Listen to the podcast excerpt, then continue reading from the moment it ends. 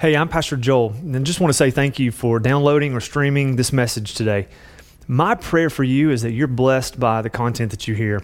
As a church, our desire is to make disciples of Jesus, and we do that by helping people to trust and follow Him in every aspect of their daily life. So, if this is something that blesses you, we just hope that you'll feel free to share this with others so that they might be encouraged and challenged by it as well.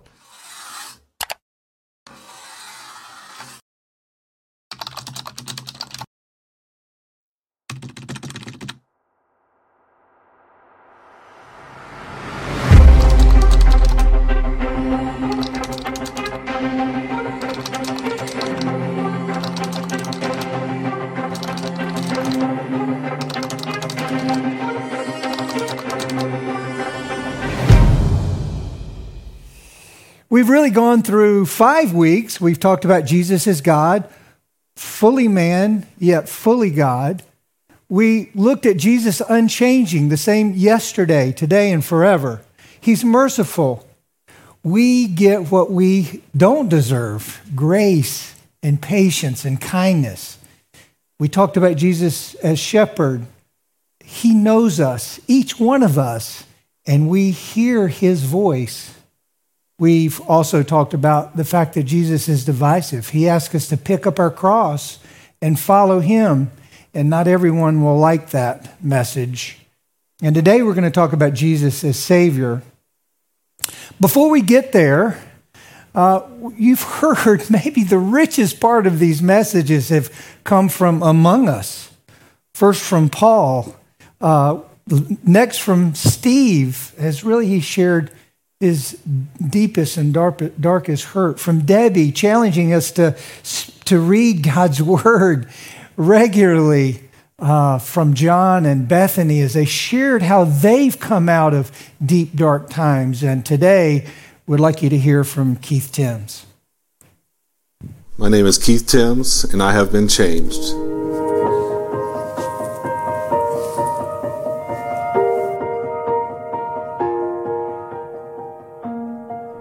Growing up, I had a great home, great set of parents, married for over 40 years.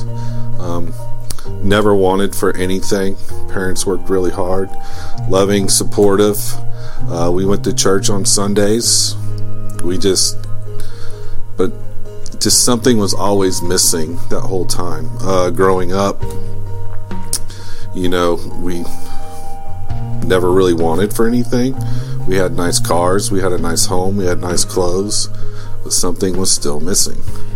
Loving mother, loving father, uh, we just did everything together as a family. We vacationed together as a family. Um, but somehow, through all of that, something was missing. Wasn't sure what it was. So, as I got into high school, I began to travel a path that was not desirable, not that a path that a parent would not want their kid to travel. Um, experimenting with alcohol, experimenting with drugs, in relationships that were toxic, um, hanging around with friends that were toxic, which I thought was almost like another family to me. But all through this, there was a pain, there was a sorrow, something was missing. So, as I grew older and kept in those toxic relationships, toxic situations, uh, I became addicted to alcohol. I became an alcoholic. So, as I went through life and jobs that I had, one of the jobs I had was condoning of drinking of alcohol with guests and with staff. So through that, the alcoholism just grew and grew and grew. As that situation became to get worse, I just kept digging a deeper and deeper and deeper hole.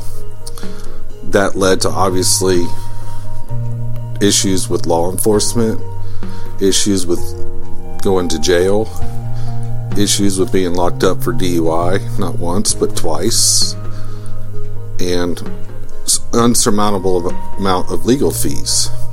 So that led to even more situations that were unfavorable. But all through this, I felt nothing was wrong. I felt that was just a bad situation. But the whole time, something was missing. So, to speed it up, working at the job I was working at, that's where I met my wife, Amanda. She started working there as well. Our relationship was not very good at the beginning, um, off and on, off and on, which was pretty much fault of my own, not hers. Um, I met this guy, a good friend of mine. He helped me out with certain situations, asked me to be his roommate, and he knew Amanda, and he was talking about how, you know, certain situations you need to adjust in your life and that sort of thing. And I just shrugged it off. So one day he comes to me and says, You know, come on, we're going for a ride. Well, unbeknownst to me, it was to go see Amanda and to kind of fix that relationship between her and I. So her and I talked. We our relationship grew. She laid ground rules, but in the background, the alcohol was still there. The alcoholism was still there. The drinking was still there. The hanging out with the wrong crowd was still there. So as time goes on, we get married. We, you know, we have Jake still working at the same job, still consuming alcohol, still trying to hide it from her. And then finally just hit a boiling point of we something I need to change. What about me do I need to change? So one of the things is to get away from that situation. So I've quit that job to go work at another job. Well, that job just turned into a different form of addiction, which was work and money. So we did that for a while. Um, that kept me away from the alcohol, but it also, the new job kept me away from her and the kids. So, what's worse, the alcoholism or working so much that you, you're not there with your family? So finally, her and I had a talk, and we just said something has to change. Something has got to change in this relationship, or it's just not going to work. I wasn't a father to my boys, I wasn't a husband to my wife. All I was was a financial supporter to them. I was not there to support them. So, fast forward, we got it. I got a job in East Tennessee which removed me from all those situations. But something was still missing.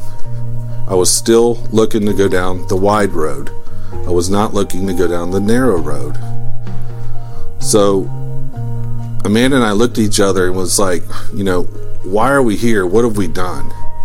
Well, as we began to meet people, little fires started to burn of and one of the questions a lot of the people that lived here that we met, they always asked us, Where do you go to church? What church are you going to? And we we didn't go to church. We didn't have that in our lives when we lived in Florida.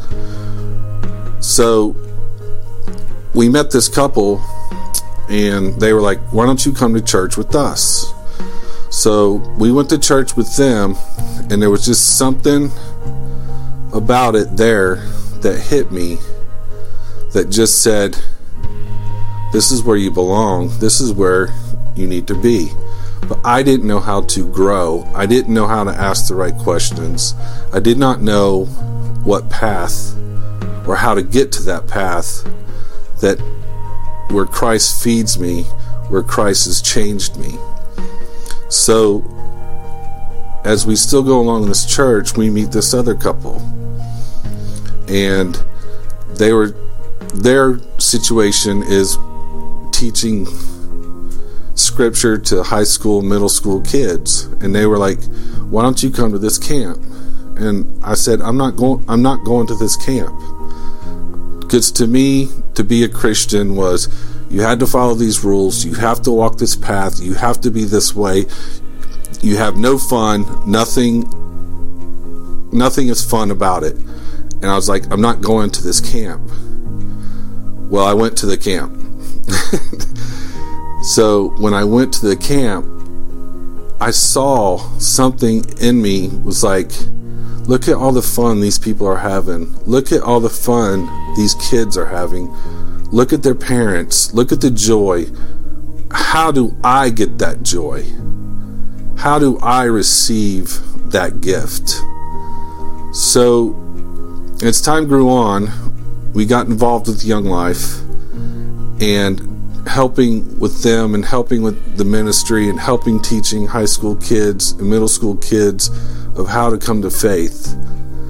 And this has taught me now to where I see kids who do turn to alcohol or who do turn to drugs or do turn to situations that isn't favorable.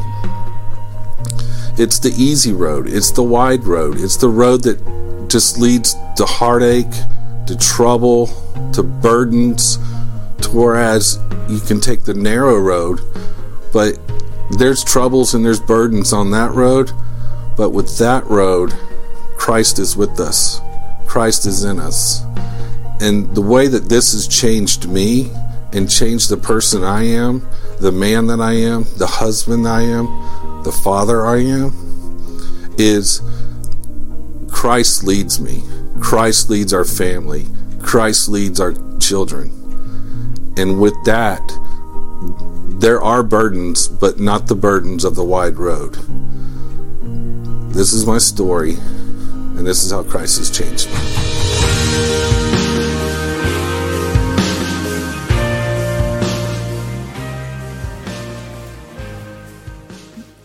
Well, what else do we need to hear? well, we are going to spend some time in God's Word this morning. We're going to look at John chapter 4. Uh, we're going to look at a lot of scriptures today, and we won't actually have time to read every word of each of them. I hope you'll find some time. They're on the notes uh, in the app, and we're going to show you many of them. But maybe you'll take some time this week to study a little further on your own. Uh, thanks be to God that we can open His Word, which is true, and speaks to our hearts over and over again. It's been new to me, even these last couple of weeks, looking in at this story that for Christians is quite familiar uh, with the Samaritan woman at the well. Before we get there, I just want to share a little bit of a story with you about a young man named Jack. Well, well Jack was a young man who grew up in a Christian home. But he began to doubt God pretty early in his life as his prayers went unanswered and his mother died while he was very young. By the time Jack was 16, uh, or 15 rather, he openly denied there was a God. Well, by the time Jack was 18, he actually wrote these words I believe in no religion. There's absolutely no proof for any of them. He goes on to say, just call them merely man's own invention. Well, his belief or non belief, you might say, actually grew stronger as he went off to college, then joined the army, and it was there that he really was confronted with the horrors and cruelties of war. He was injured while many of his companions around him died from a shell blast. Afterwards, he went off to Oxford, graduated top of his class, uh, and was further convinced that religion was really just a crutch for the uneducated and unnecessary for the educated men and women around him. But his search somehow continued. Later on at 31, relentlessly researching uh, all of the things that he thought he was looking for, and now finding new friends, Jack began to believe, in fact, there is a God. A few weeks after that, he came to the reality that Jesus was the most truthful thing he had ever encountered, and he gave his life to Christ. He later recalled that in all of his searches to prove there was no God, that he, in fact, became a most, the world's most reluctant convert. Uh, you might know Jack as C.S. Lewis, probably the most uh, popular, prolific uh, um, philosopher in the 20th century. He wrote the books The Chronicles of Narnia and Mere Christianity, probably among the most well uh, read books in Christian literature today. Well, if Jack was so convinced there was no God, what was he searching for? Why did he continue his search? Well, Augustine, uh, one of our church fathers, wrote these words, somewhat explaining Jack's search. There's a God shaped vacuum in the heart of every man which cannot be filled by any created thing, but only by God, the Creator, made known through Jesus. Paul says it a little bit more succinctly in Philippians 3:20. But our citizenship is in heaven, and we eagerly await a savior from there, the Lord Jesus Christ. So let's turn to chapter 4 of the book of John. But if you don't mind, let's just start in prayer. Father, your word is good and it's true. And you've brought us here today to open your word and to hear from it. And so we ask you, Holy Spirit, to open our eyes and to open our ears that we might hear from you and discover new things that can come only from you, our Heavenly Father. And we pray these things in the name of Jesus. Amen. Well, it's a long passage. Let's read from John chapter 4, starting with verse 7. When a Samaritan woman came to draw water, Jesus said to her, Will you give me a drink? His disciples had gone in town to buy food. The Samaritan woman said to him, You are a Jew, and I'm a Samaritan woman. How can you ask me for a drink? For Jews do not associate with Samaritans. Jesus answered her, If you knew the gift of God and who it is that asks you for a drink, you would have asked him, and he would have given you living water. Sir, the woman said, You have nothing to draw with, and the well is deep. Where can you get this living water? Are you greater than our father Jacob, who gave us the well and drank from it himself, as did also his sons and the livestock? Jesus answered, Everyone who drinks this water will be thirsty again, but whoever drinks the water I give them will never thirst. Indeed, the water I give them will become in them a spring of water welling up to eternal life. The woman said to him, Sir, give me this water so that I won't get thirsty and have to keep coming here to draw water. He told her, Go and call your husband and come back. I have no husband, she replied. Jesus said to her, You're right when you say you have no husband. The fact is, you've had five husbands, and the man you now have is not your husband. What you have said is quite true. Sir, the woman said, I can see that you're a prophet. Our ancestors worshipped on this mountain, but you Jews claim that the place where we must worship is in Jerusalem. Woman, Jesus replied, Believe me, a time is coming when you will worship the Father neither on this mountain nor in Jerusalem. You Samaritans worship what you do not know. We worship what we know, for salvation is from the Jews. Yet a time is coming and now has come when the true worshipers will worship the Father in the Spirit and in truth, for they are the kind of worshipers the Father seeks. God is spirit, and his worshipers must worship in the spirit and in truth. The woman said, I know that Messiah is coming, called Christ. When he comes, he will explain everything to us. Then Jesus declared, I, the one speaking to you, I am he. Just then his disciples returned and were surprised to find him talking with a woman. But no one asked, What do you want? or Why are you talking with her? Then, leaving her water jar, the woman went back to the town and said to the people, Come, see a man who told me everything I ever did. Could this be the Messiah? They came out of the town and made their way toward him. Let's skip down to verse 39. Many of the Samaritans from that town believed in him because of the woman's testimony. He told me everything I ever did. So when the Samaritans came to him, they urged him to stay with them, and he stayed two days. And because of his words, many more became believers. They said to the woman, We no longer believe just because of what you said. We now have heard for ourselves, and we know that this man really is the Savior of the world. Well, Jesus, unlike most of the Jews, didn't mind walking through Samaria.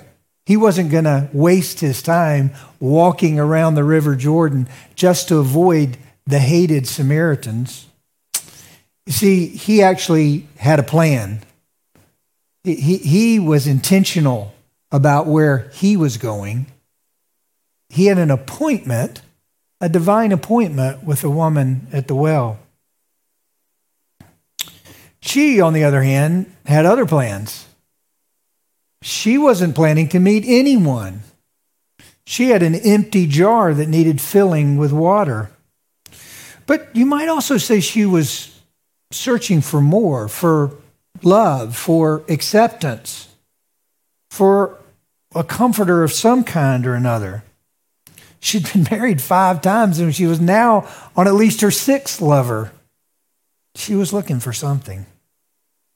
But you can also see from the conversation she was anything but cordial to Jesus. She had no intention of giving him water, and she challenged all the points he was making.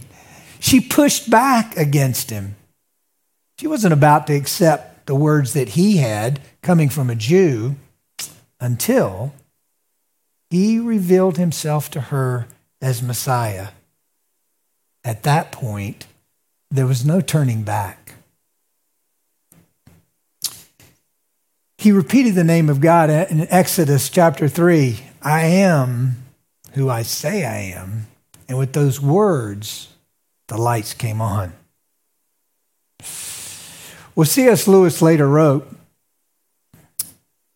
If I find in myself desires which nothing in this world can satisfy, the only logical conclusion is that I was made for another world. Lewis knew what it was like to want more. Well, what about you? Are, are, you searching for more? Why was Keith continuing to search? But he was. Well, there is more. This isn't exactly, or I would say just, a religious concept. Simon Sinek's making millions speaking and writing on the topic of why. He says that great businesses have to determine their purpose. And when they do, they're most successful. And he says for you and me that we need to find our purpose. Start to find your why and work towards your purpose. Everyone can change the world for the better. Well, Sinek's making a lot of money off what many great business people knew long ago. But the scriptures wrote about thousands of years ago. Isaiah 46 My purpose will be established, and I will accomplish all my good pleasure. God has a purpose, and He's given you a purpose. But we're looking for more than just a purpose, aren't we? We're looking for something far deeper. We're actually looking for a Savior. I found that there are really four areas in which you and I are desperately looking for something to fill our need. Maybe some of you here, and I know there are some of you here, who are looking for a healer, someone to meet your physical needs, to heal you from disease. Maybe it's physical, maybe it's emotional, maybe it's mental. We all struggle with those things, some very deeply. And if you're struggling that way, you're desperate for, for relief. Maybe you found it in medicine or the medical profession. Thank God for those. But what would it mean for you to be healed from all of your diseases forever? Well, maybe you need a defender, someone to protect you, someone to take away the harm that's been done to you. Some of you have been abused by parents or friends or relatives, and that hurt can go deep and create an emptiness inside of you that you need someone, something to fill. You need a defender. Well, many of you have loneliness that's screaming inside of you. You need someone to care for you, someone to love you. Who is that someone for you? It's just as hurtful as anything else. Maybe you just need the presence of a child. But for you, until your need for love is full, you'll forever feel empty.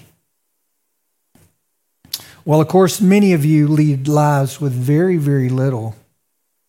Maybe you hunger, maybe a lack of clothing or shelter. But without it, you feel like you have to have more. Your, your poverty may well be someone else's wealthy life, but still you just feel like you have to have more to lead a full life. It could just be named something else for you knowledge or happiness or meaning or purpose.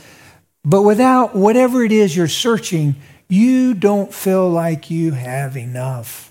And it leads you to desire a Savior.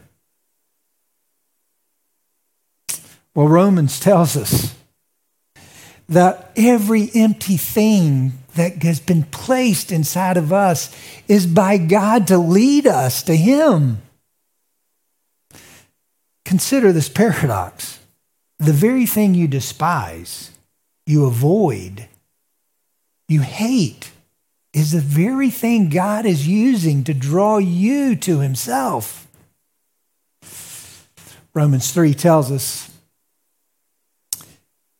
we glory in our sufferings because we know that suffering produces perseverance. Perseverance, character, and character, hope. And hope does not put us to shame because God's love has been poured out in our hearts through the Holy Spirit who's been given to us. The woman at the well discovered that the very man who knew everything about her still loved her. And that's the hope that was worth far more than anything else she'd ever been searching for before. She brought an empty jar to the well. She left it at Jesus' feet. So, what did you bring here this morning? What empty vessel did you bring here this morning? It, doesn't really matter. Your Heavenly Father is using it to bring you to Him. Think of it like looking down on a lazy river. From a distance, it just looks still, doesn't it? But as you get a little bit closer, you might notice a, a leaf or a twig being gently but relentlessly pulled by the current of the river. The Holy Spirit is doing that in, in your life. The master of the river is pulling you along, pulling you to Him. Like Keith or Debbie or Paul or Rick. He's pulling you to Himself. He has a plan. Like the people of Samaria, the Holy Spirit was revealing uh, Jesus as Messiah to them long before they saw him. And they repeated the villagers, when they came to know him, we no longer believe just because of what you said. Now we've heard for ourselves, and we know that this man really is the Savior of the world. The Holy Spirit had been preparing them long before he got there. I was a young Christian in my 20s, and I was pretty sure I could do anything for Christ. And so I decided to start my own business for God's glory. I, don't know, I don't know about you, but if you want to actually learn something about yourself, go start your own business. that'll that'll wake you up, right, Bill? Pretty quickly about what you know and and so much of what you don't. Um, I can't even begin to to uh, number all of my failures in that. Um, but what's most true is the way that I uh, failed and how I treated my employees, how I treated my customers, my family, and frankly, most of all, how I treated my wife. I, I, I turned to Jesus not for material redemption, but for healing from the wounds that I had caused others and had experienced myself. You see, he's not just trying to save us from temporal ruin, but from eternal ruin. You know, we're struggling for something, trying to find something, not because we need a healer, a provider, a lover, uh, or a defender, but because we know the depth of our own sin and that we have to deal with that sin. Romans 3 tells us there's no one righteous, not even one. There's no one who seeks God. All have turned away. They've together become worthless. There's no one who does good, not even one. The scriptures, of course, point out our sin more, but they point out something more powerful, and that's the love of our Heavenly Father this might come as a surprise to you, but we're not sinful because we're disobedient. We're disobedient because we're sinful. And our sin comes from the very beginning. You remember in Genesis chapter 1 tells us that we were made in God's image. Well, what does that mean? It means that we long for something we can't find here on this earth. We long for eternity. The essence of being made in God's image is to yearn to be like Him, with Him. But we exchange our desire to be with God for a desire to be God. You see, we want to be God in our souls until our souls become new in Him. We want to be fully complete in ourselves, not needy, we want to be complete without His interference. We deny God not because we don't believe in Him, but because we don't like Him. Who do we like? Well, we're our favorite God. Another well known Christian writer, G.K. Chesterton, said When a man stops believing in God, he doesn't then believe in nothing, he believes in anything. And we see that alive and work around us almost every day, right? People around us are not not searching. They're constantly searching for something to fill their need, and they believe some temporal something will do that. Hollywood's made a living billions of dollars off of designing characters that we want to be like. I think my wife would probably like to be Scarlett O'Hara in beautiful flowing dresses and going to fun balls you know, I want to be like Mel Gibson as uh, William Wallace. I want to I want to grab the oppressed and motivate them into battle and lead them into victory. Uh, frankly, I just don't want to be on the torture table at the end of the show. um, but you know, uh, Americans and even around the world worship something else these days called superheroes. You know, there's There's Superman and Superwoman and the Avenger and Captain Marvel. Sorry, Joel, no offense on this. Uh, there are, and today we have the Eternals. You see, the, the cat's out of the bag. What we're really looking for in superheroes is we want to be like them, eternal. Superman never dies. Why? Well, for one, he's a cartoon. But for two, we can't just use any substitute for what God has planted inside of us to want to be with Him forever. We'll be in, empty until that time comes. But you know, even the marketing geniuses are, are, are in on the secret. Apple tells us if we just spend a thousand bucks, we can have superpowers too. I do confess, I, I, I have a, I have a, a, a favorite superhero. Um, oh, we missed him. Uh, you see, the superhero thing starts at a young age, doesn't it? But it actually is reflective that even, even as young children, we think we want more. We want to be someone else. Chesterton also wrote Certain new theologians dispute original sin, which is the only part of Christian theology which can really be proved. We know we're sinful. We know there's sin around us, and we're trying to find something to alleviate the pain. And while Chesterton was a thoughtful apologist, he knew there was more that could be proved. He was trying to make a point. Our sinfulness is clear to us, it's easy to prove, but so is the love of the Father.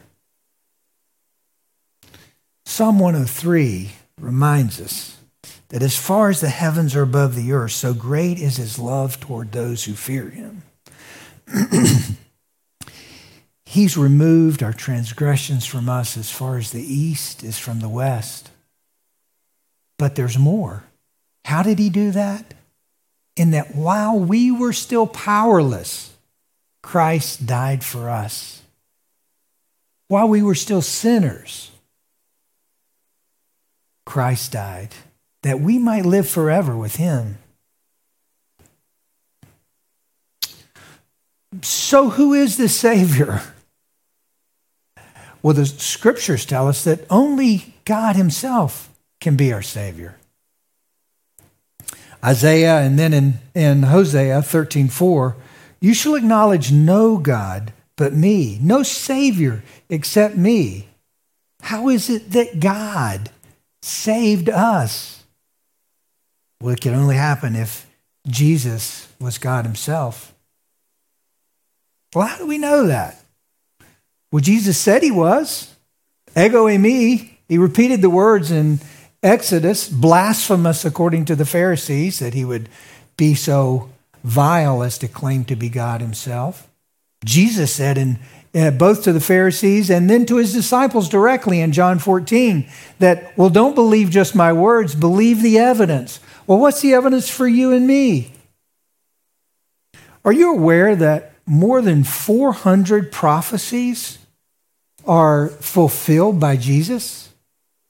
You know, the last scriptures that were written were almost 500 years prior to Jesus being born in Bethlehem.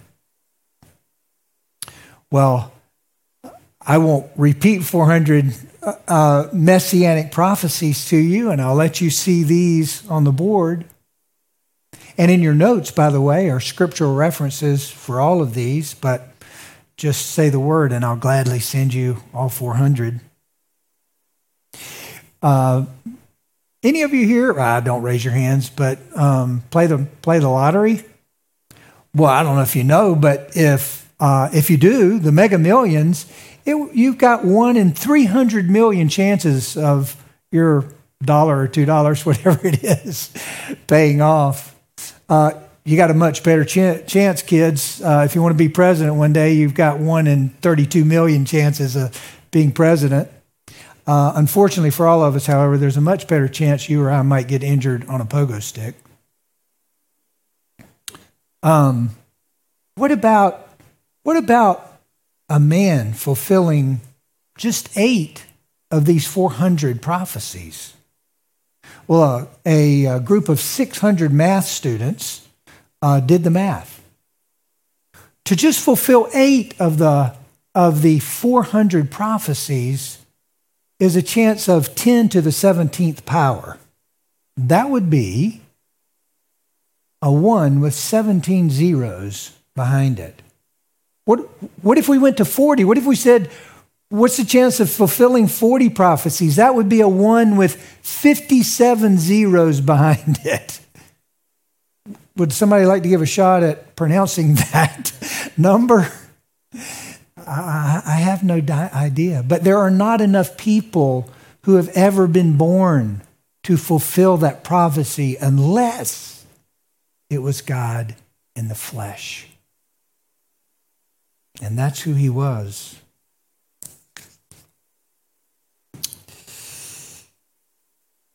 Well, when I came to know Christ at 16, people were quite surprised, I can tell you that, and asked me, and I'll share that story with you sometime. But uh, the reactions went from uh, uh, utter stupor to just rolling of the eyes.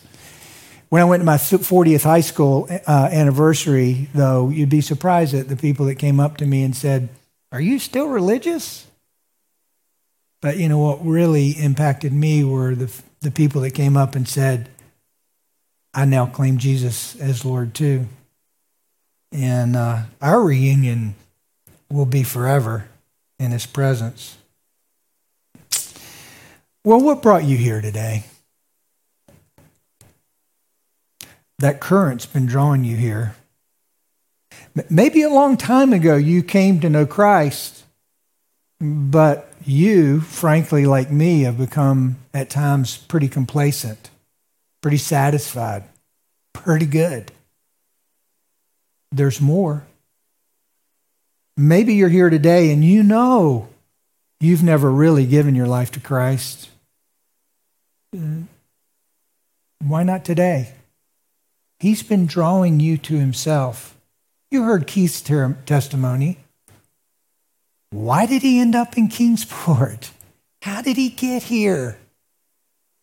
The Holy Spirit has been drawing him to you, friends who reached out to him. But you didn't reach out to him just because. You reached out to him because God was bringing him here and bringing him here to you that you might speak to him and share the gospel with him, that you might be changed too.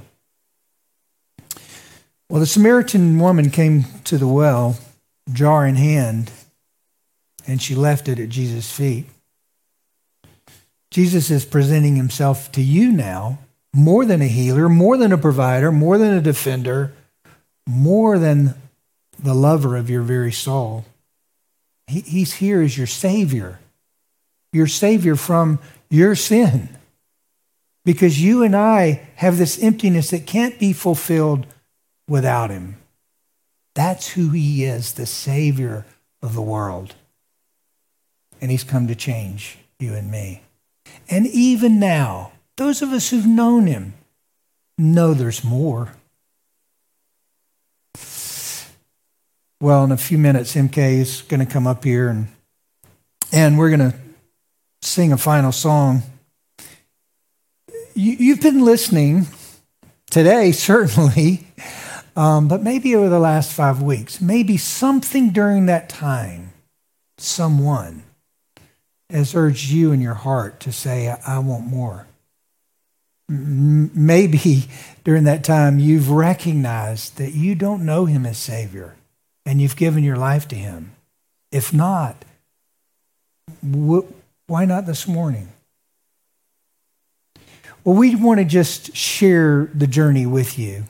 And so this morning, uh, as MK leads us in this final song, um, just spend some time in prayer. Think about what God is calling you to. And if you're willing, uh, Joel and Heather are going to be over by the baptismal. My wife Sheree and I'll be up here. Bill White will be over by the cross. Well, would you come by and just tell us you want more? Maybe you just like to pray with us. Maybe you just like to say those words and walk on, or, or maybe you just like to share a smile.